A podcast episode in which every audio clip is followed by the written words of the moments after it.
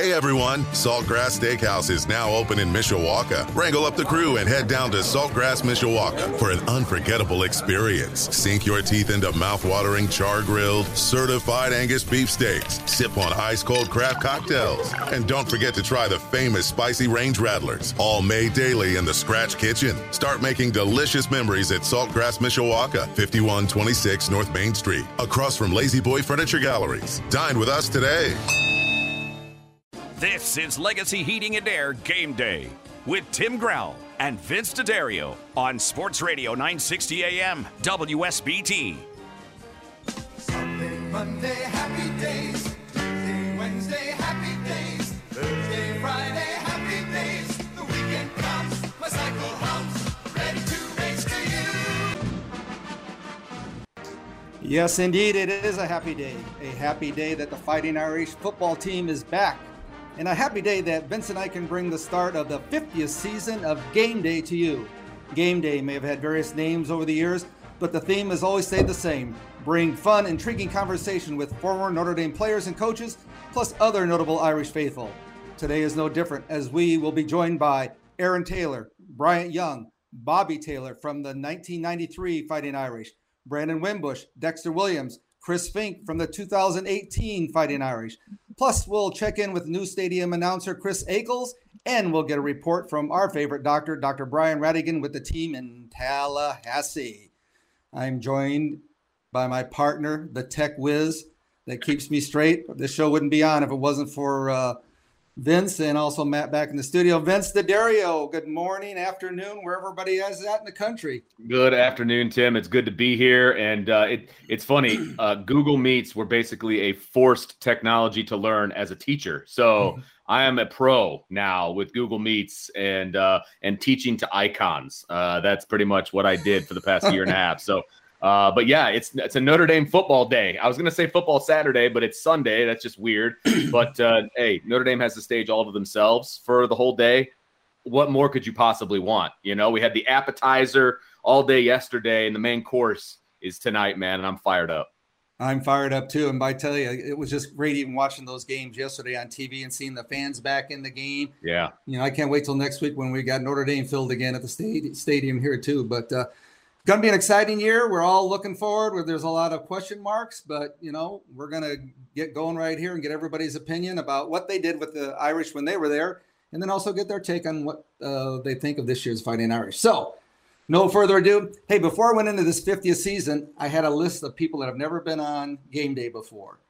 And right in the top of the list, and you probably don't believe this, but it was Aaron Taylor's name is right on there. So let me go through his accolades here first, real quick. So obviously, All American at Notre Dame, Lombardi Award, Consensus All American 92 93, Super Bowl champion in 16, uh, has been on TV and I think radio, but we'll find that out. He has a lot of knowledge and opinions on his playing and everybody else, and this year too. So let's get started with Aaron Taylor. Good afternoon in San Diego. Hey, Tim, how are you doing, man? And let's get something straight. Be honest. Is the only reason that I'm at the top of your list because it's alphabetical and A- Aaron is his first? Be You know, uh, Aaron, I'm not smart enough to do things alphabetically. I just start writing names out. Hey, hey, Ron, that's fantastic. Good point. Good point. Hey, so hey, just r- real quick, how you doing? I'm I'm doing great, man. It's a, a beautiful day. I'm home with my family. We've got real live tackle football, fans in the stands, the bands. Hearing the bands in stadiums, and I've called a couple games. I'm a college football analyst for CBS Sports, so I've, I've had the opportunity to be on campus. And fellas, I got to tell you, I didn't know if I appreciated the role that the band plays in hearing that music. It is an iconic piece of college football lore that's built on tradition and rivalry and all of the great things that we have. But just being back in stadiums with fans with meaningful football, it's uh, absence makes the heart grow fonder, and that's certainly been true with the sport we love the most. Aaron, do you like calling the games and being an analyst versus being in the studio? I do, Tim. It's uh, it, it's different. I'm, I'm I really enjoy being a meaningful part of a team. Like I don't need to be it, but I do want to be part of it. So I get that on the road. There's 40 of us that travel weekly to different places, and we're all dependent and reliant upon each other. We all work collaboratively together. So you develop relationships. So I get that kind of team and that community aspect that I got when I was playing. In the studio is the same thing with Rick Neuheisel and Adam Zucker and Brian Jones and Randy Cross. Like I've been with those guys for 12 years. So our business, fellas, as you know, isn't always one of uh, hugs and kisses. So it's really nice to work with people that you genuinely enjoy so that you don't have to fake it.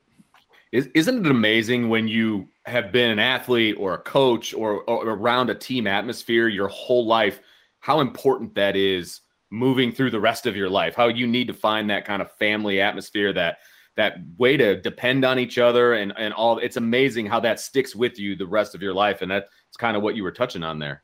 Absolutely, Vince. And and what's interesting to me, and, and I think this is true for not only sports but in life, and it's specifically around transition. What football gave us was an identity, how we were known to the world but also how we're known to ourselves. We got an income, how we receive value for value that we bring, but it also gives us purpose and significance, right? Like how we make a difference, why we're here, what we're here to do. But the fifth pillar is that one of community. And you're absolutely right. When we get done, we don't necessarily miss game day. We miss the bus ride to the airport and the plane ride home. Right. We we miss walking from practice or chapel over to the stadium. It's those moments where you're together with your buddies that you just can't replicate. And I'm one of the lucky few that gets to do that working in television. This is the Legacy Heating and Air Game Day Show on 960 AM WSBT. We're talking with two time consensus All American Aaron Taylor.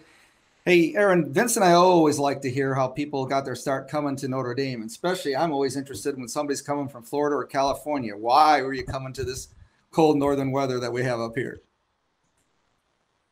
A couple different reasons. Uh, number one, most notably, was that Notre Dame graduated 97% of its student athletes. And I wasn't the best student in the world, but I knew I wasn't 3%. So at, a, minimum, I knew I would get a college degree. Uh, but primarily, uh, or, or, or what happened first was Tom Bowen was my athletic director at De La Salle High School. And, and, Tom would later go on to be the athletic director at San Jose State, then at Memphis, and has since retired. But he was a Notre Dame alum. He started out in the seminary, and then met a girl at St. Mary's, as a lot of people do, and figured out that, hey, maybe the seminary is not the route that I want to go. But he stayed on campus, loved Notre Dame. So when I got recruited, he started putting keychains in my locker and just selling this place in the middle of nowhere where it was freezing and smelled like ethanol. And was like, hey, that'd be a great place to go, make you study real hard and go to class and not get any breaks. Why don't you consider that? And I was dumb enough to do it.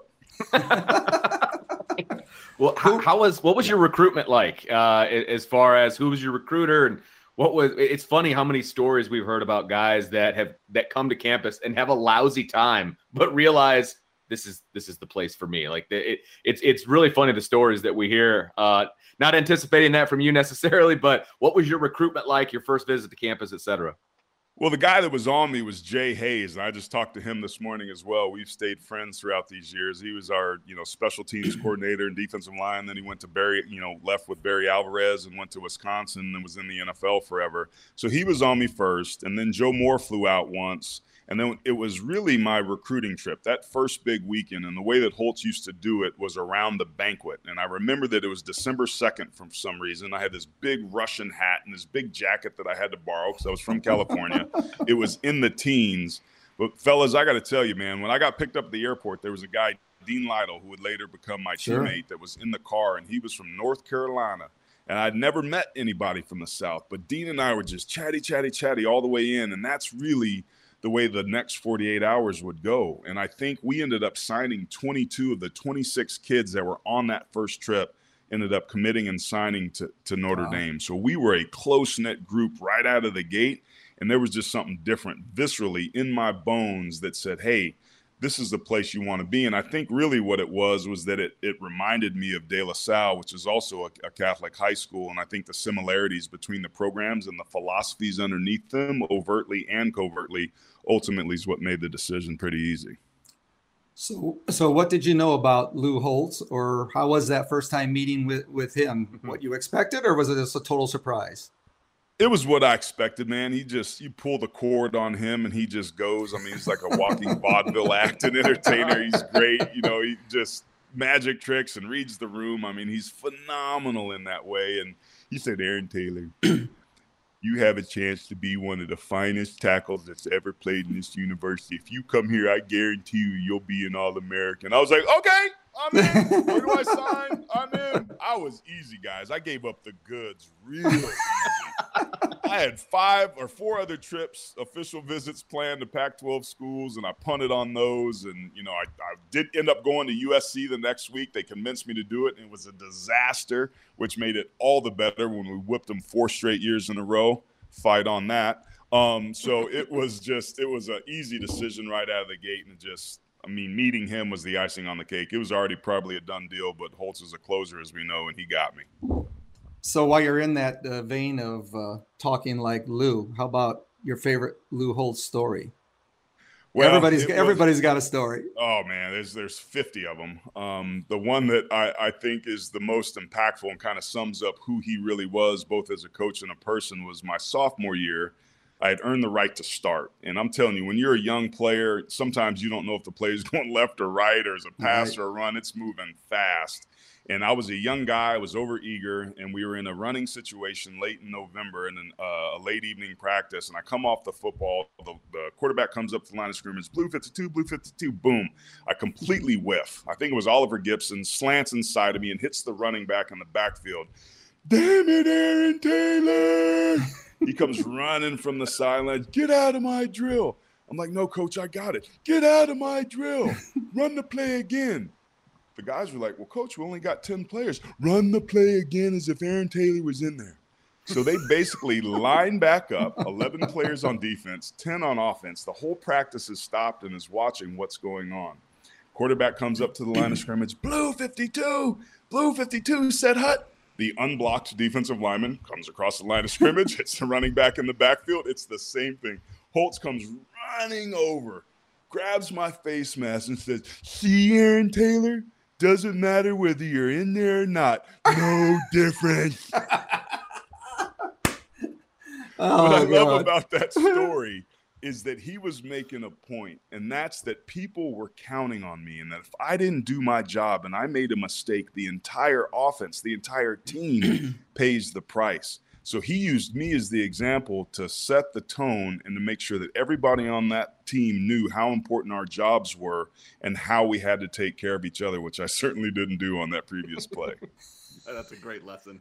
That's fantastic. Well, obviously, Aaron, uh, you know, it's Florida State, uh, and, and we've been talking about Florida State for months and months since it's the opener. Tell us a little bit about uh, the lead up to that that epic Florida State game in '93 you know, what was that like for you guys? I mean, obviously social media wasn't a thing back then, but you guys could feel it, you guys could taste it. I mean, it was it was a huge deal. And then obviously the game itself. Vince, that, that that's a great word that you used there. Feel it, mm-hmm. taste it. Mm-hmm. It was different. It was different on Monday. The TV truck showed up earlier. We were doing photo shoots and different things for that great open that Bob Costas voiced. Um, it, it was special. I'm getting tingles right now talking about it. We felt that it was big. It was number one versus number two. This Florida team that I think reminded some people of Miami when there were lots at stake, right? Another team from right. a different part of, of the, mm-hmm. the state of Florida, anyway. Um, but it was unlike anything we had ever gone through. We knew it was big. And I'll tell a real quick story. I know we're getting here to, to the bottom of the block, but we, walked into the room and the first team meeting we had, Holtz walks in and he would always do this, right? He'd sandbag everything. Like we couldn't, no chance, you know, we're going to even keep this thing close on Monday. And by Friday night, you know, we could go beat the 85 Bears. So we walk in, he's like, man, I'm not going to lie to you. This is the fastest damn defense I've ever seen in my life. They got this guy 55 that runs sideline to sideline. He's just like, we're gonna have to be at our best to keep it close. let's let's break up. So boom, then the offense meets, and then we go into our position rooms. Joe Moore, our offensive line coach, comes in and goes, I'm not gonna lie. The little jerk with glasses finally has a point. Those guys are pretty fast. They're as quick and athletic as we've ever seen. But let's see what happens when we punch him in the bleeping mouth. Turn the lights off and we watched the film, and that was the moment for us, at least up front, that we knew that we were going to win that game. The way to defeat speed is with physicality. Joe Moore knew that, Lou Holtz knew that, and at the end of the game, Florida State knew that as well. Physicality. We're with Aaron Taylor, uh, championship offensive guard from the Super Bowl uh, 16 team, and also consistent All American at Notre Dame. So before we let you go, we got to get that. What's your take on this year's Fighting Irish uh, line? Got some new, well, I, new faces in there.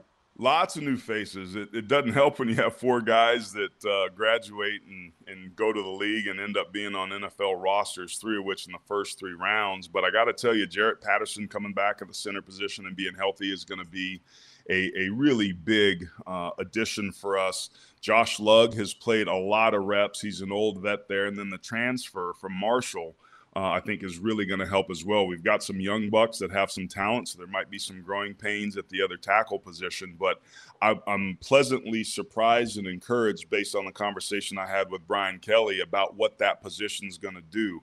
I love Jack Coan at Wisconsin. I, I, think he's a capable quarterback, and I think that's one of the interesting storylines here. Is Notre Dame having to keep up with the times is taking transfers. Better get used to that because there's going to be more of that right. coming. But the defense with Marcus Freeman, that attacking style that I loved watching at Cincinnati, is going to be fun to watch.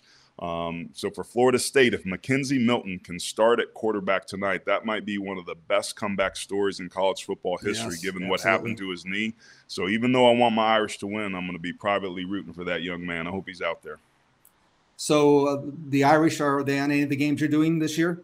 Nope. Unfortunately, I, I, don't work for NBC or now Paramount, right? With the Toledo right. game being streamed only, that's right. a, another uh, little peek into what the future exactly. of, of broadcasting is going to look like. So um, I get to campus every once in a while and get a chance to do some interviews. And what I'm hoping I get to do is bring the Joe Moore Award back to campus sometime soon to replicate what they did in 2017 under Harry Hiestand as we close, talk about that Joe Moore Award. I know that's near and dear to you. You developed it, so give us that's, a little. That, that is a heck of a trophy, man. What yeah. that is, that thing is awesome. How big it is, and just, I mean, an, if that doesn't exempl- if that doesn't exemplify offensive line, man, yeah. I, I, don't know what does. It's awesome. We, it's college football's biggest trophy by a lot, right? It's seven feet tall, six feet wide, and three feet deep, and we all joke that it looks like a sarcophagus, and Joe Moore is actually buried inside.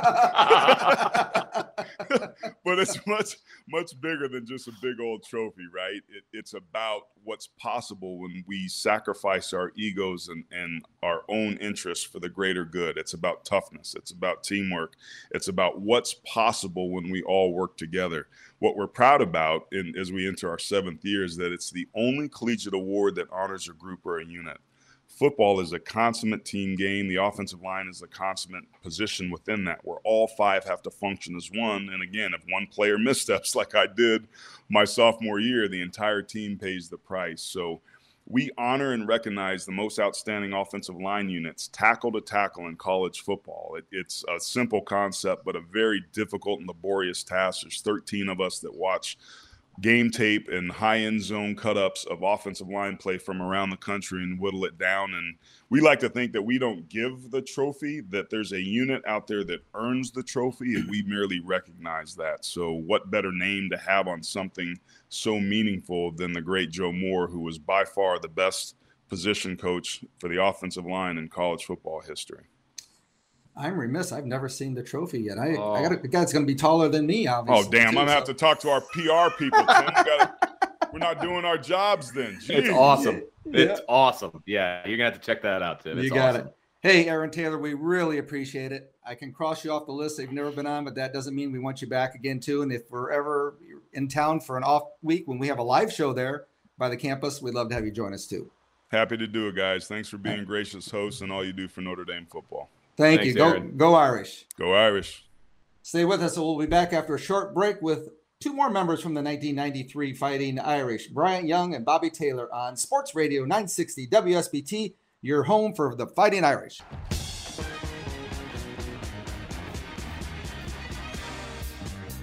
And our show is brought to you by South Bend Orthopedics, team physicians for the University of Notre Dame since 1949. Mimo's Pizza on Edison in Mishawaka. If you like pizza, You'll love Mimo's. Manja Manja. From my Wings Etc. Grill and Pub with 14 Michiana area locations, stop in today or order online at togo.wingsetc.com. By Monterey Mexican Bar and Grill, authentic Mexican served fresh daily at McKinley and Division in Mishawaka, MontereyMexican.com. By Edward Jones, making sense of investing. And by our guy Tim Grell at State Farm Insurance. Talk, talk with Tim about your life insurance plan. Tomorrow may be too late. Call Tim at 232 9981. Hey, and we're back on game day, and once again, our 50th, just starting the 50th season.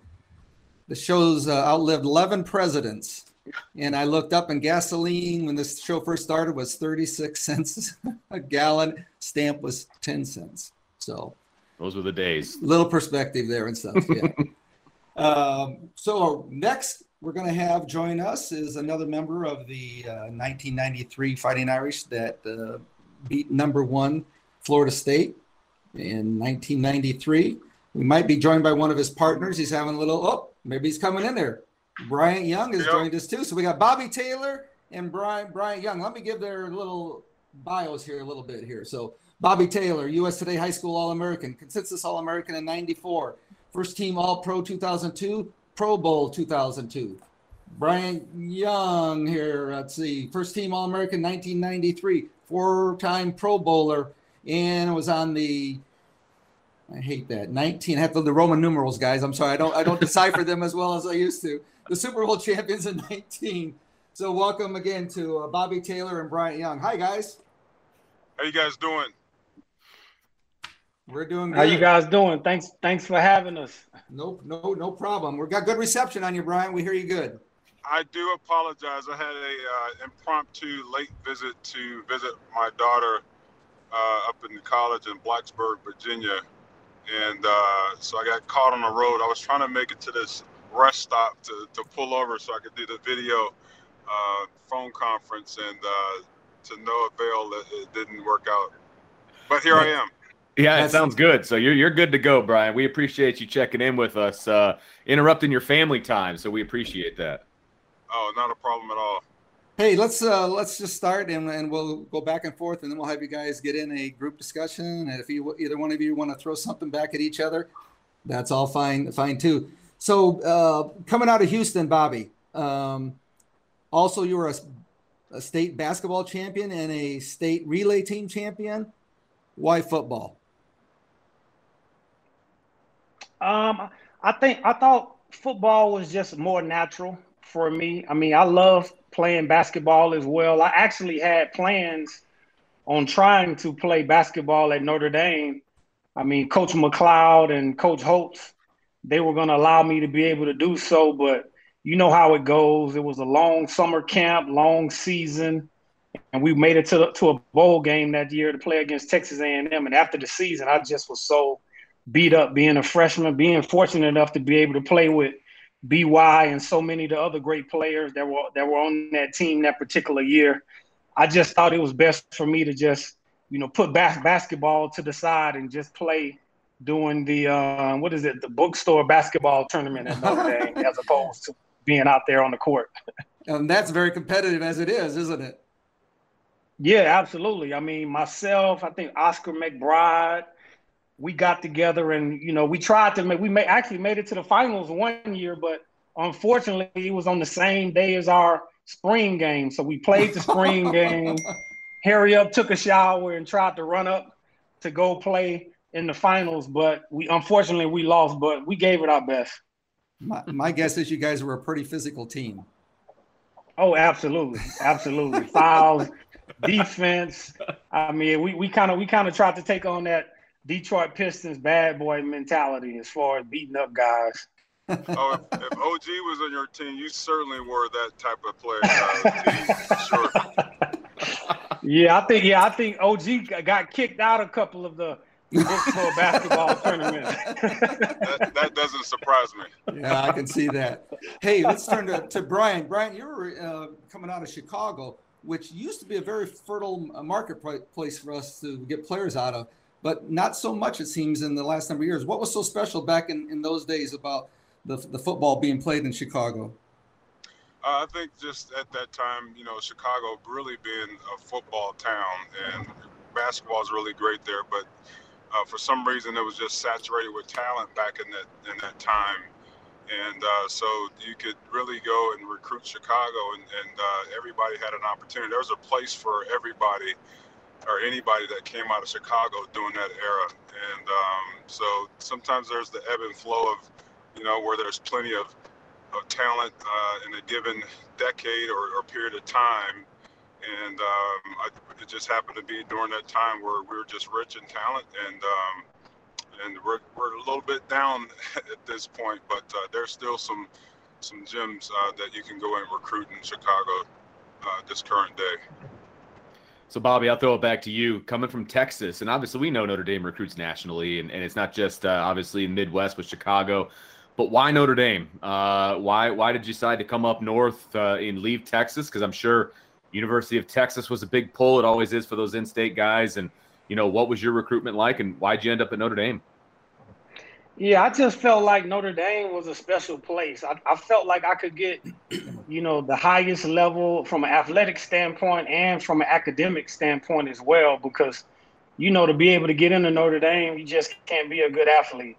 And so you know, academics was something that, you know, me and my family always stressed. I mean, I was proud to say that I was on the honor roll throughout high school. And when I took my visit there, just all of the guys that I met, I mean, it was it seemed like it was just a big melting pot with guys from the East Coast, the West Coast, um, the Chicago area, like BY spoke of. And I just felt at home. And there were actually some guys that were there from Texas as well, Mike Miller, um, Greg Lane, Mm-hmm. And so I just I just felt right at home being being at Notre Dame. And then of course during that time, you know, Notre Dame, I mean, they were on television every week. You're right. I mean, every school can probably say that they play on television now, but that was something that was secondary, but it also stuck out as well. This is the Legacy Heating and Air Game Day Show. We're with former Notre Dame All Americans cornerback Bobby Taylor and defensive lineman Bryant Young. Hey, Brian, who was your um, player that when you came to school that was giving you the tours and everything? You know what? It was uh, Irv Smith and Nick Smith, the the Smith brothers. Not actually brothers, but they were they became really good friends, same class. But I tell you, these two guys did an excellent job in recruiting and being a host. Um, they they showed me around. They were very open and honest about just the atmosphere and you know the the social aspect of Notre Dame um, and um, just you know what it was like as as as a African American and uh, student athlete being at Notre Dame. You know, I really appreciated that them taking me in, into their their dorm room and just kind of giving me that that behind the scenes experience. Um, it was really eye opening for me um, just to understand just the college life, the dorm life, and uh, getting a full A to Z uh, type of experience. But those those two guys did an excellent job just showing that to me.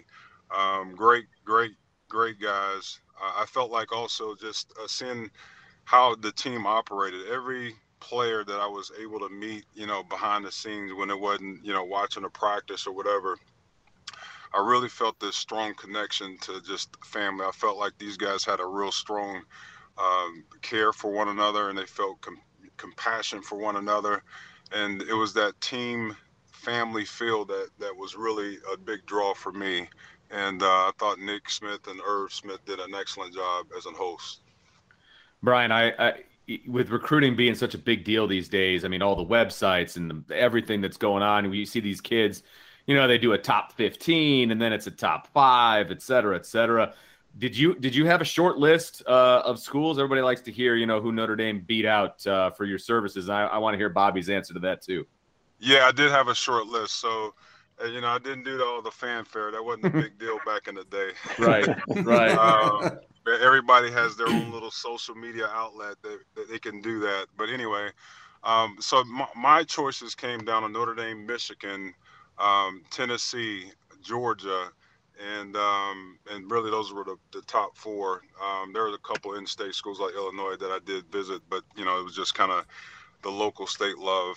And uh, but I really felt like um, it came down to Michigan and Notre Dame. You know, Michigan did a great job recruiting the Chicago area at the time, and my high school uh, teammate, um, my best friend Marcus Walker, his brother actually was at or had went to Michigan, so I had knew a little bit about Michigan, and then uh, my buddy was being recruited at Michigan as well, and so he was choosing Michigan, and and I felt like that was the best fit for him, and Notre Dame was the best fit for me. And uh, but you know, I, I think you know once I stepped foot on campus, it became very clear and evident that Notre Dame was the place for me, uh, even though I was able to go and visit some other schools after that. Bobby Taylor. Yeah, so kind of piggybacking off of what BY just talked about, Nick Smith, you know, surprise. He was actually my host as well, BY, when I came to um, he gets around on my visit. Yeah, when I came on my visit, I'm pretty sure he probably had a high batting average as far as guys that he hosted that probably Yes. ended up ended up attending the university.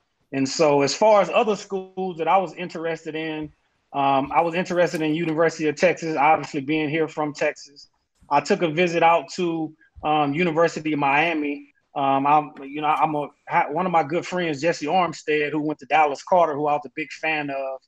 You know, I, I went out there to visit to see how it was there, and then I went to USC. So, I mean, I went to the Midwest and went went went to the, I guess you can say the South Southwest, and and and uh, the North. And so, um, I, I felt like Notre Dame was the the perfect place for me. Just kind of like what what By said when I was there, it felt like home. Um, you know, I had to get used to the cold weather coming from Texas. Coming from Texas, as hot as it was, I actually had to, you know, this this little bitty um, leather jacket that I thought that could handle the winters, but you know, I, I, I was quick, quick, quickly educated on the triple fat goose and all of those type of jackets that I needed to wear. And so, outside of that, I mean, it was, it was a wonderful place. Um, you know, I still stay in contact with a lot of guys that you know I attended school, you know, went, went to school with there. And so, you know, what can you say? I mean, Notre Dame is, is a great place. That's Bobby Taylor. We're also with Bryant Young, both teammates from the Notre Dame 1993 team. Um, how about each of you a little short uh, what that week felt like leading up to that uh, game, The, the Florida So- State game, yeah. Florida State game in '93? Yeah, Bryant? Oh, Bobby. Oh, either okay, one. Well, yeah. So, lead, yeah, leading up to that game, it was it was crazy because you know we had a couple of coaches on our staff. I, I think Coach Wessel, he actually attended University of um, Florida State, and I think that was actually the first time ESPN did a on campus like game day setting. And so typically, probably Friday morning, we saw you know fans coming on campus, getting ready for the for the pep rally and things of that nature. But I can remember probably early as Wednesday, you know, folks showing up on campus and you know for good reason. I mean, those guys had the Heisman Trophy winner um, on their team. They had so many pros, a Hall of Famers, and I mean, just the lead up, you know, from from folks talking about, you know, trying to get tickets and all of that type of stuff. And so it, it was something that I look forward to. And I can remember the guys from Florida State being interviewed, and they was talking about. You know the weather; they didn't want it to be cold, and surprisingly, we, we didn't want it to be cold either because we didn't want any excuses. We wanted to be we wanted it to be an even playing ground so we can just show what type of talent that we had. And fortunately, you know, we were able to pull it out in the end. Bryant Young. Yeah, it was uh, you know, starting the week off, you know, we had our team meeting and Coach Holtz, I mean, he really just kind of laid it out. He said, guys, I don't I don't think in a nutshell we we're, we're gonna be able to beat this team. They're they're everything is advertised. They're bigger, stronger, faster, they're athletic. They got the one of the best players at quarterback position uh, on their team. And uh, they got this linebacker who's, you know, as, as fast or as good as anybody in the country. And um, I, I just don't know how we're to do it and it, it really took um, just the messaging, but more importantly for us as players, to really take ownership of the game plan and really put our work in that week to to understand that hey guys, you know we believe in the plan, uh, we believe in each other, but now we just have to go out and execute the plan. They were as good as advertised, and one versus two that game lived up to his billing. It was as advertised. You know, the fanfare was so many people on campus, as Bobby mentioned. Uh, it seemed like they had extra seats in the stadium. They had extra sideline passes. But even did. before then, you know, that was the first time um, in, at, at Notre Dame, I experienced people getting on campus like as early as Tuesday to walk around and be ready for that game. But it was it was one of the best um, build-ups and um, most electrifying games that I've ever played in. The loudest stadium I've ever played in at Notre Dame Stadium. But I, I think the the game itself really lived up to its billing, and uh, we we played uh, as, as good as we could have to beat a really really good Florida State team. Now this might be unfair because I'm going to tap into memories. Either one of you guys remember in that last last defensive huddle because Florida State called I think a timeout before that. What you guys were talking about that last play of the game? Anybody remember? Sorry if it is too pretty far back. Yeah, I, I don't remember what was said exactly, but we knew it was that was the moment. They they either make the play and potentially win the game, or or or we make a play to seal the win. And so uh, it, it, came down, I think, to Jeff Burris maybe knocking down the pass in the end zone, and for us to seal the deal. And um, but I but I tell you, it was um, just understanding. Uh, it didn't have to be a lot of talk. We knew what was at stake too, but just uh, really understanding that hey, we got something special here. If we do our job and uh, play to to the end of this this play, this last play, uh, we can make it happen, and it, and it did happen for us. Bobby, got any view on that last play?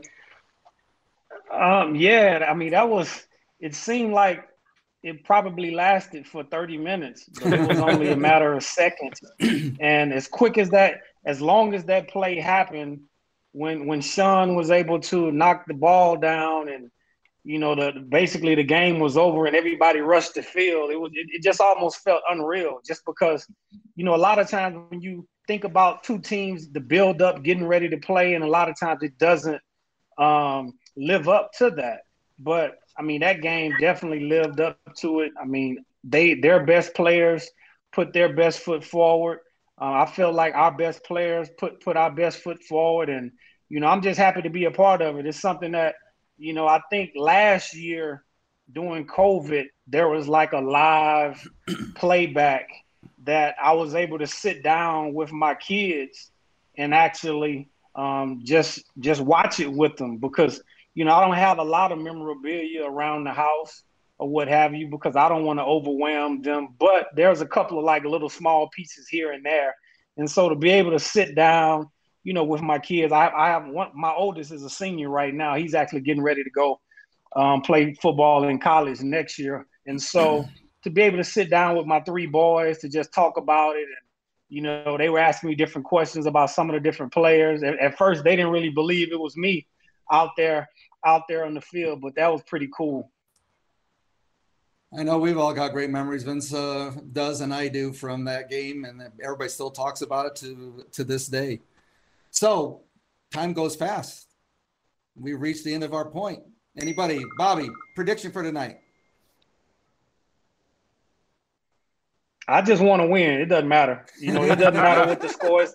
Listen, it, it, it seems like it's been so long since there's really been football. There's really been fans in the stands. Right. And so just to just to have that full experience, you know, I just want the guys to, to go and get a win, be on the road, I know it's going to be a tough crowd down there, and so you know, I just I, I just want the guys to win. I, I don't really care what else happens. Bryant, how about you?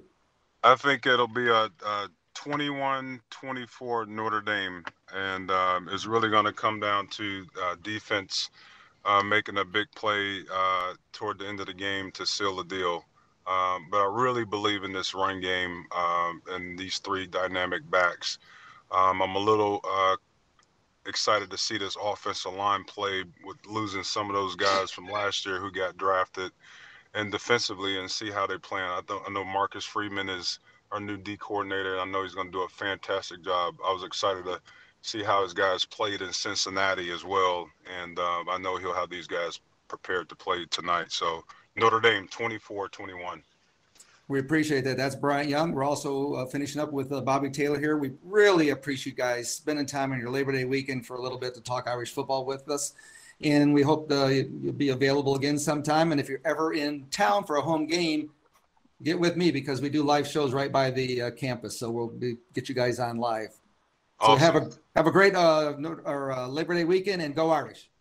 Go Irish. Thank Go you guys Irish. for doing what you do for Notre Dame football. Thank you. Thank Thanks, you. fellas. We'll be right back Yes, on sir. Sports Radio 960 WSBT and also streaming at WSBT Radio. This is Legacy Heating and Air Game Day with Tim Grell and Vince D'Addario on Sports Radio 960 AM WSBT. Heating and Air Game Day Show brought to you by Legacy Heating and Air, your cooling and clean air specialists. Find them online at legacyheatingandairinc.com. Also brought to you by Edward Jones, making sense of investing. Contact Mary Veg and in South Bend or Kimberly Thibodeau in South Bend. Also brought to you by Fisher's Barbecue and Catering. Fisher's Barbecue and Catering at 213 East McKinley Avenue in Mishawaka for drive through, carry out, or catering. Just look for the smoke. Also by Four Winds Casino. Four Winds Casino is your entertainment escape. By Mimo's Pizza. Mimo's on Edison and Mishawaka. If you like pizza, you'll love Mimo's. Manja Manja. And we are also brought to you by Monterey Mexican Bar and Grill. Uh, authentic Mexican serve fresh daily at McKinley and Division in Mishawaka, MontereyMexican.com. Back to you, Tim. All right. We're going to have a new segment with Hit It. Matt,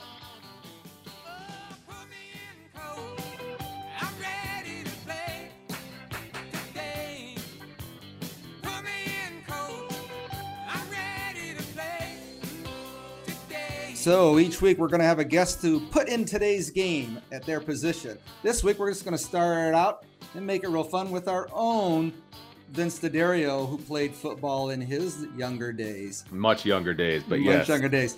so Vince, you uh, played wide receiver. So Yes. if we put you in at wide receiver today, tell me which wide receiver position you're going into, slot, boundary, or whatever, and tell me what you're going to be looking for in Florida State's defense that you're going to try to maneuver around. Well, I'll tell you what, uh, you know, I, I'm 5'8, so can't really play on the outside uh, on either side uh, because I am height challenged. So I'll, I'll, I'll go in at, at, at uh, the slot position. And uh, if I'm if I'm running the slot and I'm you know twice as fast as I actually am, uh, I, I'm looking for mismatches, right? And you know how is Florida State going to match up when I'm on the field? Are they going to try to put an outside linebacker on me? Are they going to bring in you know, a nickel back, uh, a converted corner uh, to guard me. You know, what is that going to look like? Am I going to have to, you know, get in there and mix it up, uh, you know, at the second level and, and try to block a linebacker, you know, in, in the run game? Or uh, if there is a linebacker over the top of me, can I outrun him? You know, can I uh, use my my speed and my ability to get over the middle uh, to my advantage? And, and hopefully Jack Coan will find me. And, and, if uh, you know people remember back to the Clemson Notre Dame game, round one, uh, the biggest play in that game, arguably, was Avery Davis. Right. Uh, you know, running that post over the top, and it was him versus a safety in that regard. And and a lot of times that's what teams will do. They'll put a safety over the slot, and he did a great job running his route. Nice step to the outside, going to the inside, and uh, was wide open down the slot. And, and Ian Book decided to throw that ball. So uh, big play there, and I, and I think the seam is going to be a great place to start for for Notre Dame. Uh, you know tonight as well. I think between Michael Mayer, between the slot receivers, I think they're going to have their way on the inside. I think it's going to be a, a fun matchup to keep an eye on. Do you look for them to throw any surprises? Um, you know, they're going to have uh, go nickelback a lot, or do you think they're going to go straight on? Well, I think I think Notre Dame is going to be in a lot of three receiver sets, uh, three receiver, one tight end, uh, you know, or they're going to go two receivers with two running backs. And so if, if they go three receivers and one tight end, then I think I think Florida State's going to have to match up with the nickel package. Uh, if if they stay in their regular package and they try to put a rover or an outside linebacker over the slot, I think they're going to get burned. And uh, I think that's Notre Dame's advantage. So if if I'm Notre, if I'm Florida State and I see you know Avery Davis or Lawrence Keys come into the game and they're they're the slot receivers, or even uh, putting Kyren Williams in the slot, right? I, I think you have to match up with them, you know, with a nickel back uh, if you want to be successful. Any one of those guys, whether it's Keys, whether it's Davis, whether it's Williams, whether it's Chris Tyree. I, I love it if they're going to try to put a linebacker over any one of those four guys because that's advantage Notre Dame all day. I wish I could see you down there in the field in that slot position. yeah, in your you, younger days. in you and me younger both. Let me tell you. so that's our segment. Put me in, coach, for this week. And now we're going to be right back for the final close of the first hour. And, and that Legacy Heating and Air Game Day show is brought to you by Legacy Heating and Air, your cooling and clean air specialist. Find them online at Legacy Heating and Air Inc.com. By Edward Jones, making sense of investing. Contact Jerry Madsen in Osceola or Craig Langhofer in New Carlisle. By Four Winds Casino. Are you ready for your next escape? Experience the excitement at Four Winds Casinos with award winning cuisine, the latest slots, a variety of table games, including live poker. Four Winds Casinos, your entertainment escape must be 21 years or older. Please play responsibly. By South Bend Orthopedics, South Bend Orthopedics team physicians for the University of Notre Dame since 1949. And by Wings, etc. Grill and Pub with 14 Michigan area locations. Stop in today and order online at togo.wingsetc.com. And what a first hour that we've had already with uh geez uh, guests have never been on before. I went like I said, I went into the season wanting to get one or two players on each show that had never been on in 50 years of game day, but we lucked out and got about five on, Yeah. including, including some coming up in the uh, the uh, next hour. So, um, how about real quick preview of uh, what you think Jack Coan's impact's going to be on the first game? Well, I, I think that uh, of all the players um, that are on this this year's Notre Dame football team, I think Jack Coan is probably the most underrated nationally of all of them. I mean, you know, he comes over from the University of Wisconsin, obviously, as the starter in 2019. He won 10 games for Wisconsin. He went to the Big Ten championship, went to the Rose Bowl, lost by a point to Justin Herbert, who is the rookie of the year in the NFL. Um, and by the way, he also had the second highest completion percentage uh, behind only one Russell Wilson, who is a pretty good quarterback in his own right. So ever since Russell Wilson came over, I think 10, 10 12 years ago to Wisconsin as a grad transfer, he has the highest percent, you know, completion percentage. Then number two is Jack Coan, and then number three is, is a big distance uh, to the rest of those guys. So, you know, anybody that looks at the Wisconsin film or looks at Jack Coan as a Wisconsin quarterback, oh, he had Brandon Taylor, you know, one of the best running backs of all time. Okay, you're right, he did. Uh, but they also had Brandon Taylor the year before when Jack Coan wasn't the quarterback, and they they were like seven and five. Um, and so, you know, Jack Coan's a very, very good quarterback. I think he's got a quick release. Uh, I'm I'm excited uh, about what Jack Coan can do. I I, I think he's going to do some good things for this Notre Dame team, spread the wealth around, uh, et cetera. I, I think he's going to get a lot of guys involved and push the ball down the field. Real quick, any any chance that he could have one of those years like Burrow had or uh, Mac Jones had that comes out of nowhere and contends for the Heisman? Oh, I, you know, I think that he can. Uh, I think he's going to have a good year. I don't. I'm not going to project that he's going to be the number one overall pick in the NFL draft. I mean, I, I think that's a little much, but he's going to have a good season. And we're all looking forward to it. We'll be right back after a short break for the second hour of the Legacy Heating and Air Game Day Show with former Notre Dame notable players Brandon Wimbush, Dexter Williams, and Chris Finke. Plus, we'll talk with the new stadium announcer for the Fighting Irish, Chris Ackles. And we'll get a last minute report from Tallahassee on the Irish from Dr. Brian Ratigan. You won't want to miss the next hour on your home for Fighting Irish football, Sports Radio 960. W- Once again, we are happy to be back on game day, starting its 50th season right here on Sports Radio 960 WSBT. Matt Embry's back in the studio helping produce for us. Vince D'Addario, my co-host, is standing by, but we're less than four hours from kickoff right here on WSBT. Stay right here. Immediately following game day at 4 p.m. will be Game Day Sports Beat with Darren Pritchett and Sean Stires leading into the network pregame show, then kickoff at just after 7:30 p.m. And your coverage is not over when the game ends. After the game, join join Sean Stires and Evan Sharpley for a review of the game, plus all the stats and interviews on the official Notre Dame postgame show, all on Sports Radio 960 WSBT. Hey Vince, you ready to get right into this next? Absolutely, absolutely. These, All these- right. we- we got the young bucks lined up, man. This We- is we- good stuff. We do. We've got. We were at the had the players from the '93 team. Now we revert to a 2018 Fighting Irish team that beat FSU, and that would be quarterback Brandon Wimbush, running back Dexter Williams, in receiver, slot receiver, all man, all receiver, Chris Fink. Fink, what, Chris, what would you call yourself? What's the what's the title? wide receiver. You know, I play in the slot mostly. They move me around. I return punts too. Uh, I blocked a couple bit, a little bit on uh, kickoff returns. I cracked a few skulls. So if you want to call me like the, you know, the enforcer or something like that, that's fine too. Slippery You- fox. I was I was gonna say Brandon was kind of chuckling there. I mean, what's fun about this this segment is I have three guys on all at the same time here because hey, you guys you want to talk smack to each other? We're, we're all fine with that stuff. Or, or you might or you might have different recollections of certain plays and certain games and stuff like that stuff too. But hey, Dexter, how are you doing? I'm doing great. How about yourself? Doing doing good, doing good.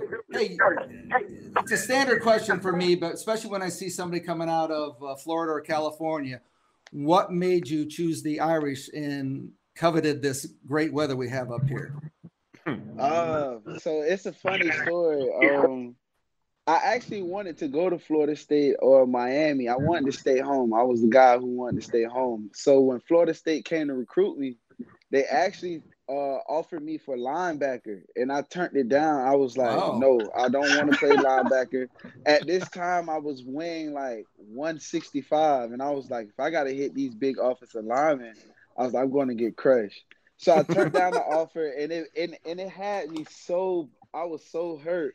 So I was like, I'm going to go to a school that plays Notre Dame and played. I mean, that plays FSU and played Miami, so I can be able to still have a chance to go against my friends that were back home that stayed at those schools, but while I was away as well. Hey, hey Chris, do you have a, uh, a a recruiting story to tell? Um, yeah, I don't know if you can call it recruiting. I kind of just fell in my lap. No one really wanted me, and uh, I got really lucky, and I had a high school teammate, Nick Coleman, who you know played for Notre Dame as well, and uh, Coach Kelly was visiting him at school, and I just happened to meet him, and uh, you know he offered me the the opportunity to walk on, and I did it. Uh, and I had a lot of fun. I met some really cool guys like uh, Dexter and Brandon, and I, I had a great time. Hey, coming out of Dayton, Ohio, were you a Buckeye fan? Um, when I was little, kind of, my mom went to Ohio State, but uh, being so close to it, you kind of are uh, shown how obnoxious their fans are. So I kind of got sick of it probably by the time I was a teenager. So I wouldn't call myself an Ohio State fan by any by any means. Hey, Brandon, you coming out in uh, New Jersey? That's always been kind of a hotbed for a lot of people coming out from the East Coast of Notre Dame. What what teams did you have your recruiting down to? Um, I might have joined Dexter at Miami if things went differently. Um, they were they were second on my list, and then um, was obviously committed to Penn State early on in my recruiting cycle, and then uh, Stanford jumped into the picture a little bit later, and I was heavily considering them. But other than that, and, and actually Ohio State was was one of my last um, was one of my last options, but Notre Dame is Notre Dame, so Did you have a, uh, a- another athlete on the team that was your host for your weekend that uh, helped seal that deal? Andrew Trumbetti was the other guy from Jersey. Um, you guys might remember his his name, and he was obviously a great host. And I was spent the weekend, Stanford weekend, with uh, Equanimeous St. Brown, and we kind of made the decision to join forces that weekend. We're talking with Irish teammates that soundly beat FSU in 2018. Brandon Wimbush, Dexter Williams, and Chris Chris Finke. So you guys even remembered all meeting your first team meeting together. Now, Chris, as a as a walk on, walk, walk me walk me through that because I mean you pretty much came and put your stamp on everything right away, and got it wiggled into the lineup. So you remember your first time you were uh, catching passes from Brandon or maybe blocking for Dexter? Um, yeah, I mean, I remember we got there in the summer, and uh, I felt like I was playing catch up a little bit. Like these guys, you know, had offers, and they all met each other on recruiting visits, and I, you know, I decided to walk on late, so I didn't really know anybody except for Nick. But uh, quickly made friends with the guys, like really good group of guys, and um, yeah, I mean, being a walk on in your first camp, you don't get a lot of reps. I, I remember the few that I got, and just uh, how much fun I was having, just just out there playing football with. Uh, with you know Notre Dame football players who you know in, in my young freshman mind I felt like I still needed to show that I belong there and these guys are kind of these big big giants in my mind you know people I had to I had to go against and beat if I wanted to play there. So, um, yeah, I, I remember getting on the field the first time and uh, just having fun playing football again, getting some confidence going, and um, you know, mostly I, I remember finally how much I I loved hanging with my friends and playing football with my friends. So Dexter, I, I want to ask you. Uh, you know, obviously you were looking forward to this Florida State game in 2018. I know you were. Ended up with over 200 yards, couple scores. I mean, you averaged over 10 yards a carry in that game. Uh, what what was that like to be able to do that to Florida State uh, in, in 2018? I didn't know Oh, you it- went off like that, bro. I, I, don't, I didn't remember that. Yeah, it was actually it was actually an amazing week. It was some it was a game that I had marked on my calendar because a lot of my friends, like I said before, a lot of my friends went there and um it it really hit home because a lot of guys I played little league ball with or high school ball with, um, they all were at Florida State. Majority of them were at Florida State and we were in a group chat. We always had this group chat in high school. And um they were talking trash the whole week and I didn't. I was the only Notre Dame guy in the group chat. Everyone else was like Florida State. So um, I took it very personal. I showed a couple guys on the team, uh, a lot of defensive guys on the team because a lot of my friends played offense at the time. So um, I told them I was like, whatever we can do, we have to win this game. This game is personal. It's a big game for us, but it's very personal for me. So um, I, I tried to make sure I had to go out and have the best week as possible. Make sure I study everything I needed to know so I can go out and have a great game. Brandon, not catching you. You- I think you Let's got speak. it. I was saying, I was saying he was definitely on his p's and q's. I remember he was on top of everything. Uh, I wasn't touched. He picked up every, uh, you know, extra blitzer. He was definitely on top of his on top of his game that week mentally. So you, you had a pair of uh, first ha- first quarter touchdown uh, passes. I mean, like I said before, you guys sound, soundly soundly beat them. Anything else stand out about that game for you, Brandon? No, just that it was it was senior night, and these group of guys, like Chris had spoken about, like Dexter had spoken about, we're you know we were really tight knit group, and we were playing for one another, and you know some of the guys that obviously weren't fortunate enough to have that playing time, we wanted to get them in as well, and I think we did that towards the end of that game. So again, it was just the the moment and the memory of it being senior night and being some of our you know last rides and go rounds um, was was really special. And then for guys like Dexter, who you know been through so much, to kind of show out on the last you know his last one run like that was again phenomenal. Um, and a bunch of the other guys. So yeah. This is the Legacy Heating and Air Game Day show. We're sharing some football talk with former Notre Dame players Dexter Williams, Chris Finke, Brandon Wimbush. Hey, Chris, you did uh, a lot of punt returns and stuff, and there's always a lot of talk over the last number of years about, even real recently, about Notre Dame just taking it. They don't. They want to be very cautious. How did that play into? it? I mean, I'm sure you wanted to just take it and fly and everything. So, wh- what do you think, or do you have any comments on where people sometimes criticize Notre Dame for that philosophy? Um, you know, I mean, people can criticize what they want to criticize, but um, I think you look at the the last few years of Notre Dame football and see the success we've had, and um, you know, the coaches have a plan and and they like to stick to it. And um, if being conservative is that plan, then so be it. But obviously, as a punt returner and anyone who's back there returning, um, if you're the kind of guy who's back there catching a punt, you're not the kind of guy who's just hoping for a fair catch or or just hoping to, you know, you know, take it easy back there. You kind of want to make a play. So I know that the returners are back there wanting to make a play, and, and the coaches give them free reign to do that if if possible. And I think that when people, you know, criticize about being conservative for the returner, I mean, if it's a fair catch, it's a fair catch. What are you going to do if, if the Right. coverage isn't there and there's no lane? I mean, it's really not like you can script that play as much as people really think. So um, I think it's a combination of you know maybe being a little conservative, but also just that's the way that the punts have been going. And uh,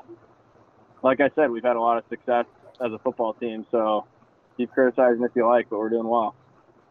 No, I'm with you. You had a nine-yard average when you were uh, punt receiving over over your, your career. So, man, I'd take that any day. Any Vince? day, any, Any day, day, any day. He had a 28 Dex- yard return what against Florida you- State. What Yeah. would you have had, Dexter?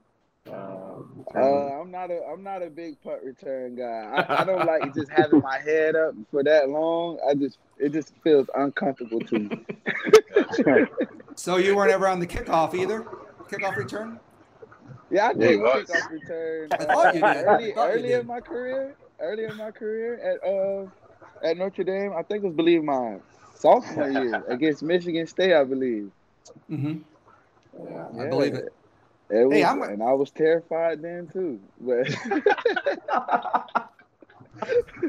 Running for your life, right? Oh, that's great. running for my life.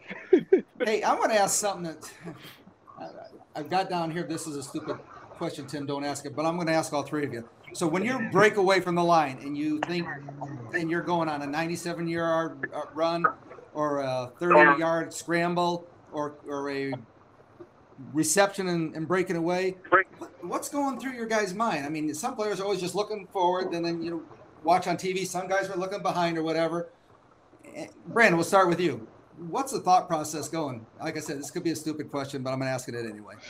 No, I'm trying to think. Of, I'm trying to put myself in, in, in my shoes back when I, you know, used to run like that. Uh, I think I'm the slowest one on this call. So my, my thought was like, my thought was always like, let me just try to outrun these guys. Like I, I'm, I, I was a strong runner. Like Dexter always made fun of me for how strong I ran and like my facial expressions while I was running, right? So yeah, and I was I was a heavy guy, right? So it was, there was definitely more effort um, watching me run and uh, compared to these, these other two guys. So it was it was always let me figure out a way to like you know put a move on someone or um, and then obviously get down or get out of bounds. I wanted to preserve my body as best as I can. Obviously, Smart if we needed a first down, then we yeah, I lower the shoulder. But So, Yeah. so Dexter, like that 97 yarder one, and you broke through that line, and then that you just hit the after jets. What's Uh, going that on there? Well, usually when I break a long run, I'm looking, I'm trying to just stay focused on looking at the end zone because I noticed like earlier in my career, um, Yeah. when I was like worried about like other defenders, they would Mhm. actually run me down. I knew I was fast enough, but it was just like it just took away from my momentum. So uh, my senior year, I just really pride myself on just focusing on the end zone. And on that particular run, the 97 yard run, I was really using a jumbotron because I knew I knew they had a guy who ran uh, four two, and I I finally looked up at the jumbotron and I see him at the perfect time, and it I lifted up my legs so I was able to finish that run. So it was either I used I just focused on the end zone, or if they have a jumbotron, I try to find or use the jumbotron to really just see where defenders are. That's a good point because I've often wondered about that too. Whether you anybody's ever paying attention to the jumbotron. So Yeah, good thought. Good thought. How good about you? It's a good tool. Yeah, Chris. Yeah, um, I can't really think of any like words I would be thinking. I think in a moment that uh, that split second when you come open, it's almost like abstract thought, you just feel like a rush of adrenaline. And um, sometimes when it happens, it's just like, uh, oh my gosh, did that just happen? Is this really happening? Especially the first time, like when you see the end zone and you're not quite in it yet.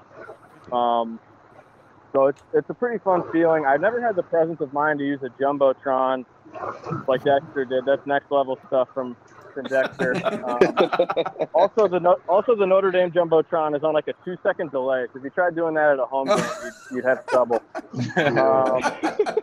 I think I got that guy beat. Oh no, he's there. yeah, yeah. So uh, I guess my mind was just you know run as fast as you can, hope nobody catches you. There you go. There you go.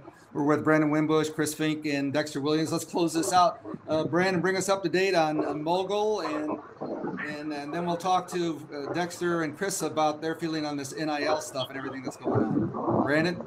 Yeah, so thanks for the question, man. MOGL's going really well. Um, obviously, super excited about all the athletes that are, you know, have the opportunity at the tip of their finger, at their fingertips. Um, obviously, disappointed that Dexter Finke and myself couldn't have taken advantage of, you know, our last names on our back and, and the beautiful faces that we sported all through our college career. I think we, all would have done really well in the NIL era, and obviously uh, Notre Dame is at the forefront of it, and there's so much opportunity for all these athletes. But MOGL is doing really well. we're hoping to come to South Bend and kind of capture, uh, you know, the entire market there, being that's that's where my partner and I's home is. Um, but couldn't be more proud of the way some of these athletes have leveraged, you know, their respective NILs and helping out people. A great example is our own actually Dillan Gibbons um, transferred from uh, Notre Dame to Florida State and launched a, a GoFundMe to help someone who's in need and uh, raised, you know, instant, uh, you know, great amount of funds just to help out somebody that was in need. And it's just a great example of the way that people have, have taken advantage of this opportunity. Great. Is there a, a website anybody wants to, more information? Yeah, if you guys want to reach out and connect with athletes, or if you're a brand that's looking to use athletes as influencers and leverage them, then uh, contact us at www.mogl.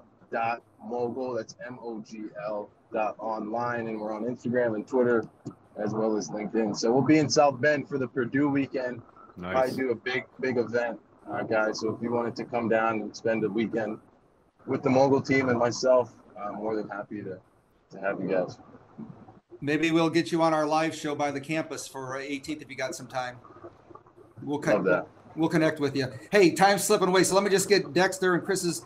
Dexter, tonight, what are you looking for, real quickly, and a score? Ooh, a blowout. I'm looking for a blowout. I do not like Florida State, so I hope they don't score.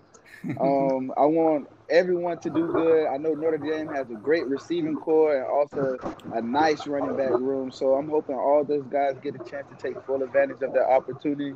And I just want those guys to go out and have fun and just really make the game exciting to watch, like Notre Dame does. Like we always try to put on the show for our fans. So I just want them guys to go out there and just have fun and just play the guess, the best game possible. Chris. Yeah, I'm like Dexter. I'd love a blowout. Um, I'm really excited to watch the uh, the receivers play. It's a lot of guys who have, you know you've seen before out there on the field, maybe on a rotational basis, but uh, guys are really going to get their first chances to kind of be the guys um, Yeah. for the most part. So I think that'll be really fun for me to watch personally. And as far They as got- the score prediction, I think I'll say Notre Dame 100 and Florida State zero. They got some speed out wide this year. I'm excited to watch Yeah. that. Yeah, they do. We're all excited to see what happens. Brandon Wimbush, Chris Finke, and Dexter Williams, we really thank you taking out of time on your Labor Day weekend to spend with us and go Irish. Go Go out. Thanks for Irish. having us, guys. Thank you for having us. One of our title Thank you. sponsors is Key Bank. Key Bank, open a Key Smart checking account today. Key Bank opens doors. For more info, visit key.com. Key Bank is a member FDIC. We'll be right back with new stadium announcer Chris Ackles on Sports Radio 960 WSBT.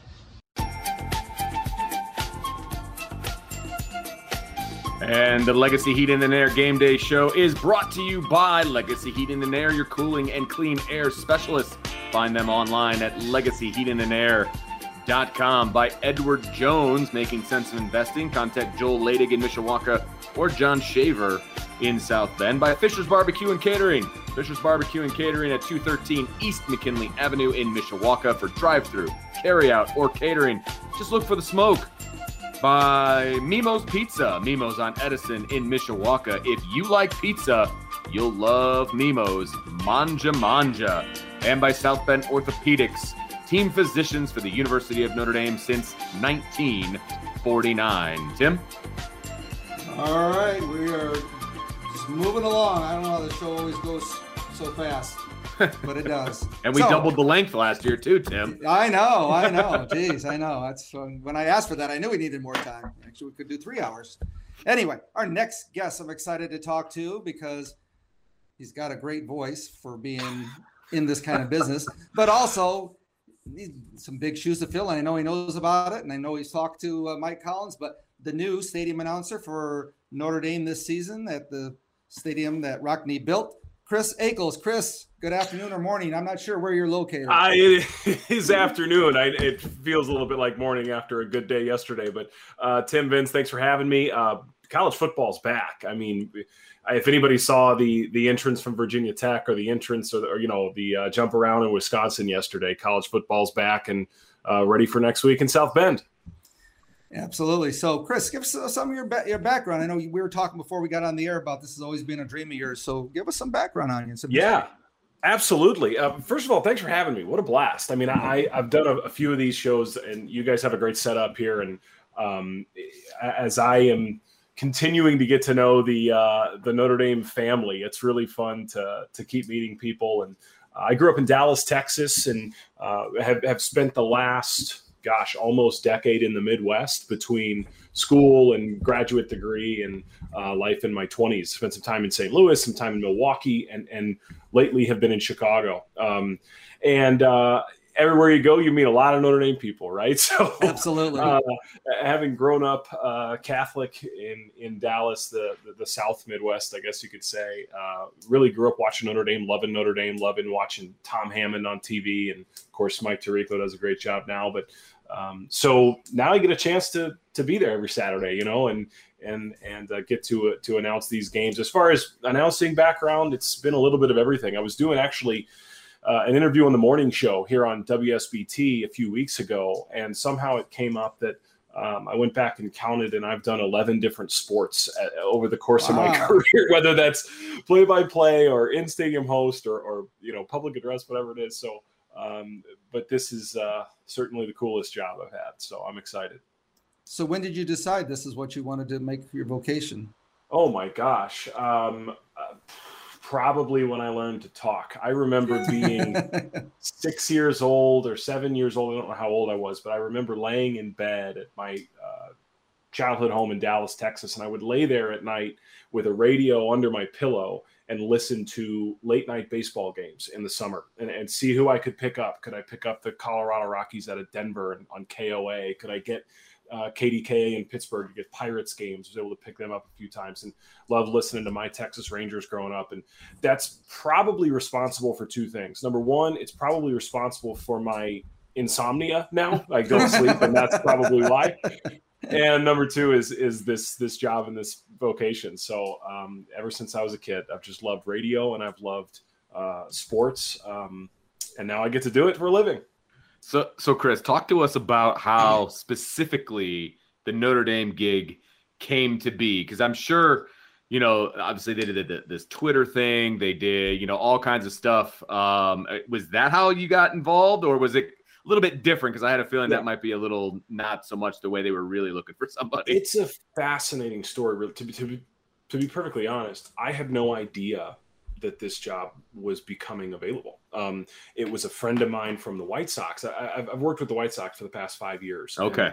Gene Honda, who's the public address announcer for the White Sox, also does the Blackhawks. He does the Final Four. He's the best in the world at it. Um, he called me one day and he said, "Hey, I just recommended you for a job. I said, okay, what, what are you talking about?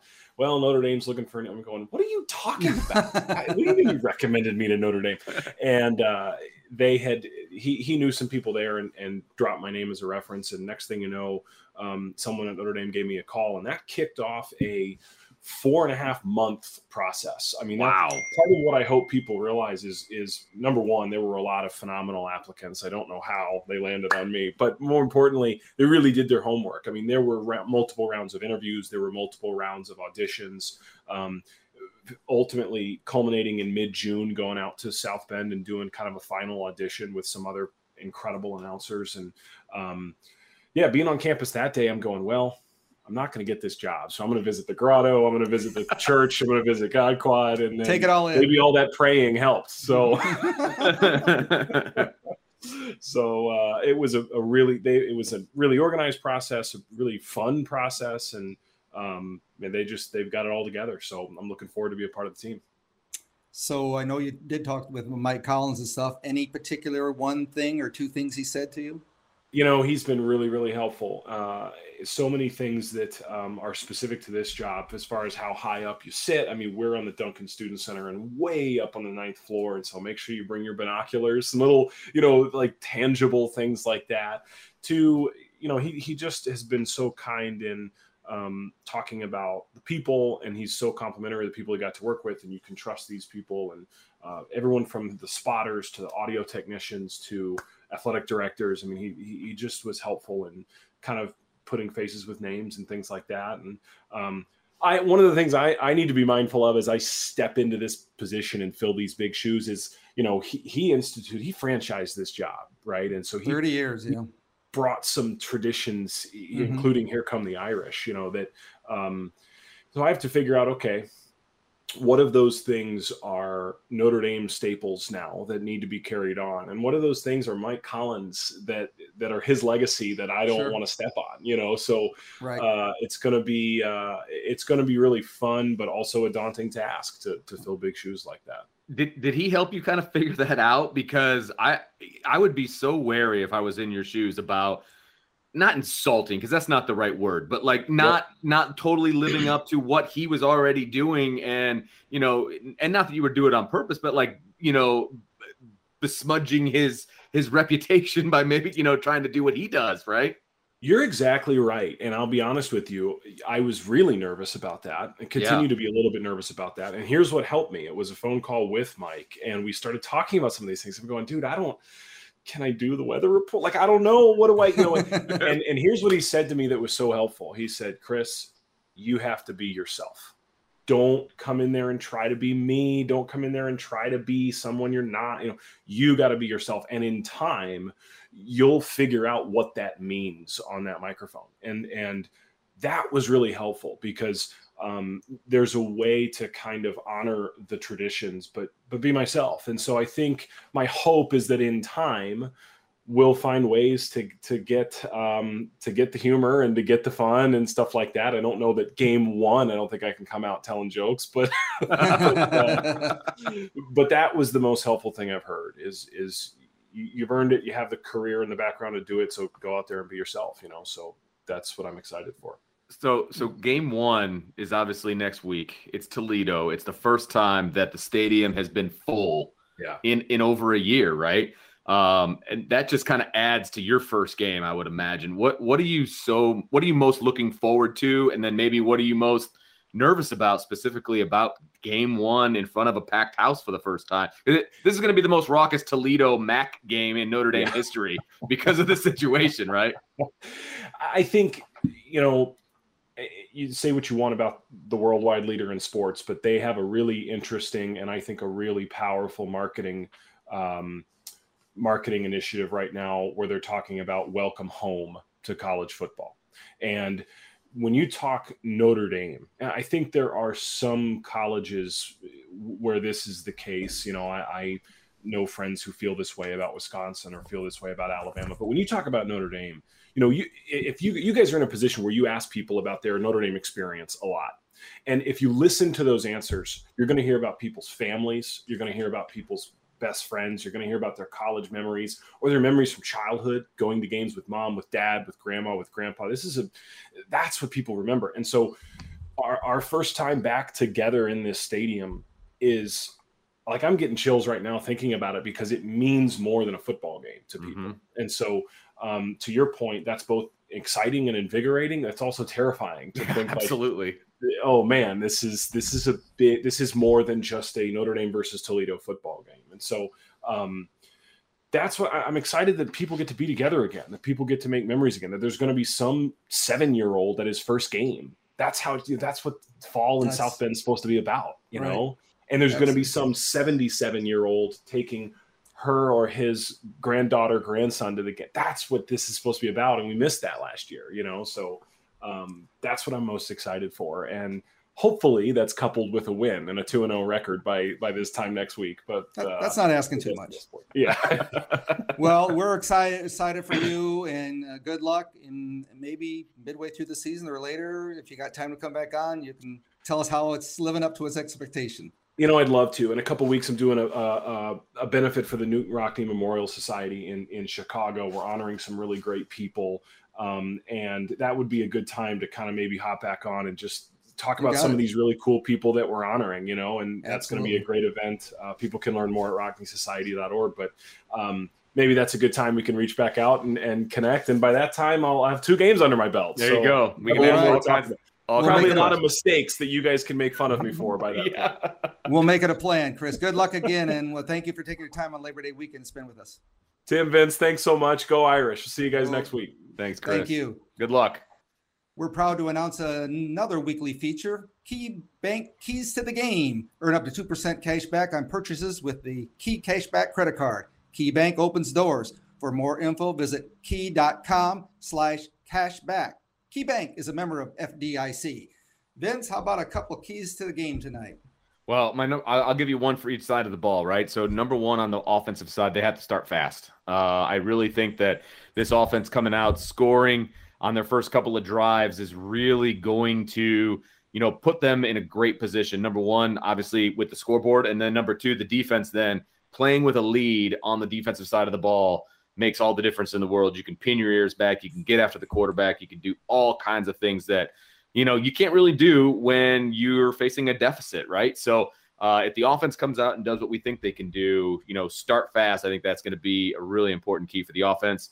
Defensively, uh, they got to stop the run. Uh, and I know some people out there are going to be surprised to hear that Florida State was the 31st best rush offense in the country last year. For all the flaws that they had, they That ran the the ball one- right. they ran the ball really, really well. They averaged 200 yards a game.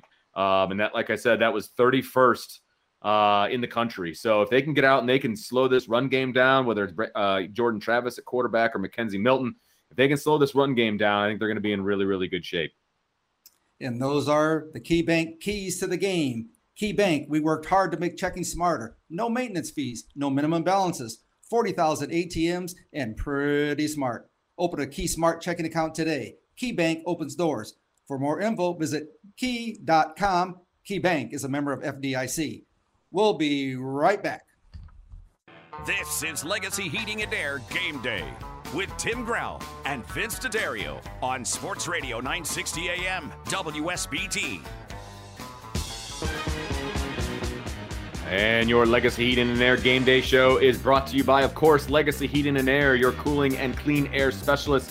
Find them online at legacyheatingandair.inc.com. Also brought to you by Edward Jones, making sense of investing. Contact Ryan Hale in South Bend or Jerry Hunt in South Bend. By Four Winds Casino. Four Winds Casino is your entertainment escape by Monterey Mexican Bar and Grill. Authentic Mexican served fresh daily at McKinley and Division in Mishawaka, MontereyMexican.com, and by South Bend Orthopedics team physicians for the University of Notre Dame since 1949. And we're back here on game day. Once again, starting our 50th season.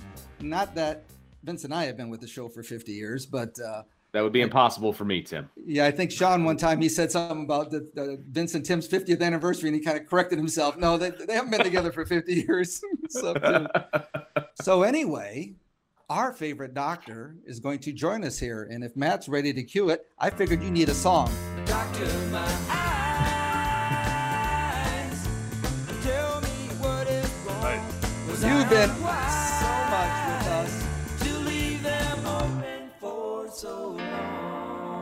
figured you deserved the song. So I don't know if you like Jackson Browne or not, but uh, Oh, with, yeah. your, with your approval, we'll use that as your intro for the rest of the season too. I am, you got my approval. No problem. I love it. All right, all right.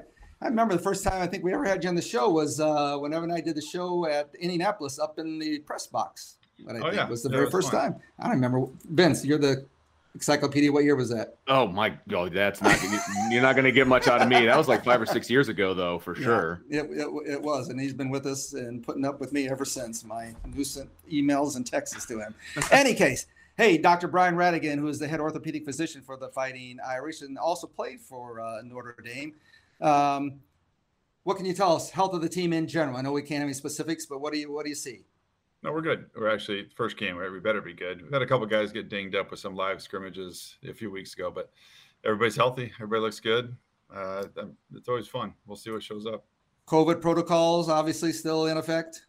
Yeah, a little bit. I mean, it's it's obviously in effect with everything going on, but a little bit different, a little bit less with the vaccine as opposed to you know last year without the vaccine. So we we uh, have been able to advance a little bit, but we're still got to be careful, and we're still like they're eating in a tent outside. Wow. So they have a tent outside, more space, more room. Uh, it's got its own air conditioning coming in and out of it. So yeah, it's pretty uh pretty good. So Hotel's not- really accommodating for that. You're not serving food this year. I know. I know. One and done. Apparently, I wasn't very good at it. We did compete. I, I actually fairly enjoyed that, but now we're uh, we're just there watching now. They have better people. so I, I usually check the have the forecast for down there for each city we go to. What what's weather like? It's really nice. It's it's warm, but we've had a after the heat we had back in South Bend, it doesn't doesn't feel bad at all. We've had it cooled down a little bit, but it feels great. I The, if you- hotel's freezing, so it feels great. I, I guess that's uh, you know the, some of the best conditioning if you can be out there and practice in some of the weather that we had, that high humidity. I know you had to go inside sometimes for their safety and everything, but man, some of those practices had to just be terrible with the heat and the humidity. They, they were they were they were something else. I mean, we're ready for everything. Obviously, the guys have done a great job. The nutrition staff here is, is phenomenal, and they've been aggressively hydrating the guys, eating, getting all the right stuff in there.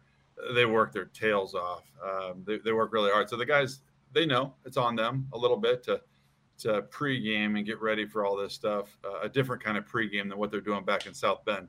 There A yeah, oh, that's a, yeah, good point.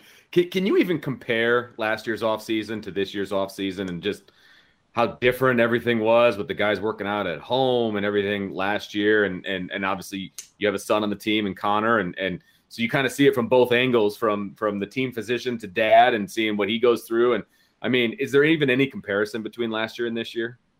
Just that I see my son less. He uh, he used to come to my house actually and work out in our basement because you know at times and bring some friends to work out. And everybody's looking for any gym they could find to work Right. out. So yeah, you're right. You're dead on with that one. They they do anything they can, but they having the mask off. That was the first thing he says. Like to be able to run with the guys and not have a mask on is huge. To just Yeah. feel like the freedom is there. The freedom is definitely there. Otherwise, no, there's no way to compare it. You're right. It's it's so different in a good way. Right. Well, we're so glad that, uh, well, knock on wood, that everything will just stay the same way it is because I'm, I'm sure you're anxious to walk in to Notre Dame Stadium, and Connor is too, and have that 80,000 giving you all that energy. Uh, it's the best. That's I give all these guys credit last year. Right? They missed out on a year of football for that side of it. They were able to play it, which was great, and we still had a lot of excitement. And playing was better than nothing. But man, Mhm. nothing like having people in the stands. It'll be it'll be fun. Absolutely. So, um, what do you like about this year's team? Well, I, I like that there's some unknowns. Uh, the guys are really talented, really good. Uh, the unknowns with you know your quarterback, your O line, they're all really talented. I like them a lot. I can't wait to see how they do along with everybody else. Uh, of course, I love the defense. I love our we're we're so good. The guys are just they fly around. It's a different style this year, so it'll be. I, I can't wait to see it with everybody else. I haven't been able to watch it against another team like anybody else, right? Just we're beating up on each other. So that first game is always a, real, a little bit of a pain, right? A little bit of a Mhm. toss up. It seems to be the turnovers are always the key, right? If you can avoid those, then usually the better team wins.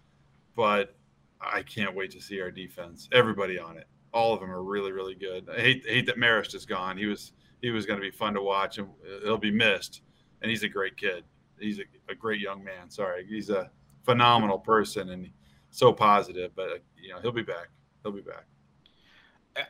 so there's so much talk out there about Marcus Freeman and, and what he's brought to the table and you know the tangible things that the fans can see are you know in recruiting and things of that nature but you kind of get a different view uh, of who of who Marcus Freeman the defense new defensive coordinator is and what what have you seen from him just you know from your perspective just from a leadership standpoint from uh you know and, and not saying he's better or worse than Clark Lea because Clark Lea did some amazing things with this defense and I'm sure he's going to have you know success where he's at at Vanderbilt but um, just kind of the differences and, and what you see from him, uh, just from a day to day basis from your perspective. You know, it's um, it's hard to knock. You know, Clark Lea, Right. He's such a great human being and a great coach. And so when you start to make comparisons, you you almost hope it's like a lateral move that you can just say this guy's also great. Uh, you know, and you hate to say it, he seems great, right? He really seems great, but a, a different defense. But what I can see is seems like the guys on defense who do talk about him and you get your hands on, they love him. They love him, and, and that says a lot. So I always thought it was a sign of a great coach when the players felt bad if they let the coach down. And it seems like already he's kind of got him in that groove where they do not want to let him down. Um, he's he's latched on and he's got a way about him that the players are already responding to. So uh, I think it's going to be great. I kind of piggyback on that. I was going to ask you that, but it was a good um, segue from what Vince was talking about. You have medical protocols no matter who's the coach or whatever, but when you get a new like defensive coach, does he have anything that he likes to do differently within the standard protocol set up for the whole team? Well, I'm sure, and I'm sure there's a lot of that that I don't know. I, I wish I did. I'm not. Unfortunately, they don't let me there for all the meetings. I'd probably be a big pain in the ass. Oh, sorry.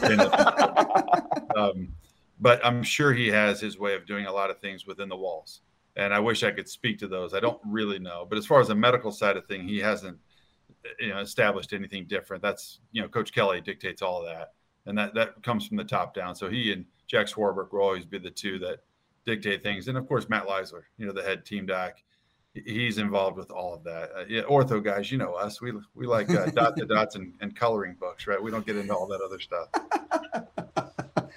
I remember you were telling us last year when all that was going on that you walked into his office and you saw all the emails he had to respond to and all the phone calls, and you were like turned around and walked back out. Yeah, said, right. said, "Yeah, yeah, yeah, I'm not. At least Yep. I'm not that guy." Yeah, heck yeah, you're not lying. Still the same way. all right, so uh, real quickly, we got to wrap this up here. Connor's got a podcast now. Yes. Yeah, he and his uh, three roommates are they're all great guys. They like you know we were talking about this a little bit before. They've talked about doing this for over a year, and then this year when it came out with the NIL, things kind of just took off. He's got a, all of his roommates. One of them, uh, Kyle Hamilton, Cam Hart, and KJ Walsh. Those three guys are all um, defensive guys. He's the one offensive Yeah. guys uh, on the team, but. They, they are great friends. They've been friends solid now for over two years. They met from day one, and uh, they talked about it last year just to give a little inside scoop and now with the NIL, they you know they can make a, a few bucks on it, which is kind of fun. And you, you get someone with the herd show coming on board, and these other guys who want to promote it and sponsor it. It's been a lot of fun for them. They've learned a lot. Uh, I'm excited to see how it is because the I don't know if you listened to the shows yet, but a big change already from show one, two, and three, just for them learning. But their their garage is actually interesting. I went there and looked at their place. It is a production studio. There's Wow. like real microphones and real cameras and and it's funny because they you know in college you got your your pong table. I'll uh, call it cup pong. Let's let's go with show here. Um, and they have their little table that they've had since freshman year. It must have been passed down to them because none of them are 21 but um, it's all painted and they've made that their table that they use for their show which is funny because i guess you take whatever you got. Got it. I think, I College, think man. it's gonna be fun to watch. It'll be fun to watch. I'm excited for them and branching out a little bit All right. So as we close in 10 seconds with the NIL, if you had an opportunity to have a sponsor for you, a, a food or something like that, what would you want to have? You know, I, I loved Rocco's. I loved Rocco's when I was there. I loved Rocco's. Yep, absolutely. You can't beat that for pizza. No. Appreciate it. Hey, thanks again for uh, Dr. Brian Ratigan, head orthopedic physician for the Fighting Irish, joining us. And I'm glad you like the song, so I'll put that in the hopper for when we're together. You have a good day, and uh, hope everybody stays healthy. All right. Take care. See you, Vince. Bye, Thanks. Tim. Bye bye. Thanks. We'll be back with our close on Sports Radio 960 WSBT and streaming at WSBT Radio. This is Legacy Heating and Air Game Day with Tim Grell and Vince D'Addario on Sports Radio 960 AM WSBT. And your Legacy Heating and Air Game Day show is brought to you by South Bend Orthopedics Team Physicians for the University of Notre Dame since 1949. Mimo's on Edison in Mishawaka. If you like pizza, you'll love Mimo's. Mangia Mangia. By Wings Etc. Grill and Pub with 14 Michiana area locations. Stop in today or order online at togo.wingsetc.com. Monterey Mexican Bar and Grill, authentic Mexican served fresh daily at McKinley and Division in Mishawaka, MontereyMexican.com, and by Tim Grell, State Farm Insurance. Talk with Tim about your life insurance plan. To, to, do it today because tomorrow might be too late. Call Tim at 232 9981. You know how I uh, avoid saying some players' names because I'm vocabulary pronunciation challenge, as my family and friends know, or whatever. Yeah. I probably on that sponsor read would have said manga manga, not manja manja. so It's a good thing we're not playing Clemson again because Yeah, uh, yeah, you're talking about DJ Uiagalelei. We might be in trouble. every time he dropped back last night, I had horrors of that la- you know, flashback of last year. All right, Vince, here we go. We got about a, a minute and a half here. Uh, offense tonight. What are you seeing from both sides? Well, offensively for Notre Dame, I, I, you know, we talked a little bit about it in the keys to the game, but I think Notre Dame just needs to spread the ball around. They need to get out of the gate quickly. Uh, I think they're going to do that. I think Jack Coan is a severely underrated quarterback nationally. I think he's going to show some people why they were 10 game winners uh, in, in, Wisconsin when he was at the helm. Yes, they had Jonathan Taylor, but you know what? Notre Dame has Kyren Williams and Chris Tyree. Um, and I'm not I'm not saying either one of them is Jonathan Taylor, but he's got weapons and he's got more weapons at Notre Dame than he had at Wisconsin. And he's going to use those weapons. Number one tight end in the country, and Michael Mayer. He's got all kinds of talent at uh, at the wide receiver position. You know, uh, Kevin Austin, Braden Lenzy, Lawrence Keys, Avery Davis, Deion Colzie. I mean, you, you name we're it. Deep, we're deep. There, there's a ton of them, and it's going to be so much fun to watch. And then defensively, who is Marcus Freeman? I mean, we think we know, but we won't know until we see what he does with this team on the field. And I, I think it's going to be ridiculously exciting to watch this team fly around, get to the football, cause turnovers, get in the backfield. You know, they had nine tackles for loss the last time they played Florida State last year.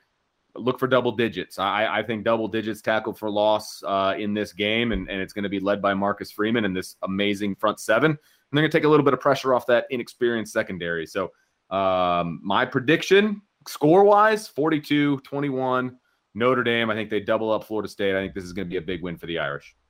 I think Dr. Brian hit that right. Having some unknowns is exciting going into the season. It's very exciting, Absolutely. and it gives the national pundits uh, ways to bring down the Irish. But I think they're going to respond in a real positive way today. Right. Hey, thank you for listening. Vince and I want to thank Matt Embry for producing back in the studio. And happy birthday. Early salute, Matt. And personal thanks to all of our guests for taking time out of their Labor Day weekend to join us. Don't go anywhere. WSBT's Notre Dame coverage continues with Game Day Sports Beat, followed by the Notre Dame Network pregame show and kickoff just after 7:30 p.m. And then join Sean Stires and Evan Sharpley for the official postgame show. Please tune in next week at 9 a.m. as Notre Dame returns home for a tussle with Toledo. We'll have a great guest lineup and also, again, lots of fun. For Vince D'Addario, this is Tim Grell. We wish you a safe Labor Day. Thank you for listening to the Legacy Heating and Air Game Day Show on your home for Fighting Irish football, 960 AM WSBT. Go Irish! Hey everyone, Saltgrass Steakhouse is now open in Mishawaka. Wrangle up the crew and head down to Saltgrass Mishawaka for an unforgettable experience. Sink your teeth into mouth-watering char-grilled, certified Angus beef steaks. Sip on ice-cold craft cocktails. And don't forget to try the famous spicy range rattlers, all made daily in the Scratch Kitchen. Start making delicious memories at Saltgrass Mishawaka, 5126 North Main Street, across from La-Z-Boy Furniture Galleries. Dine with us today.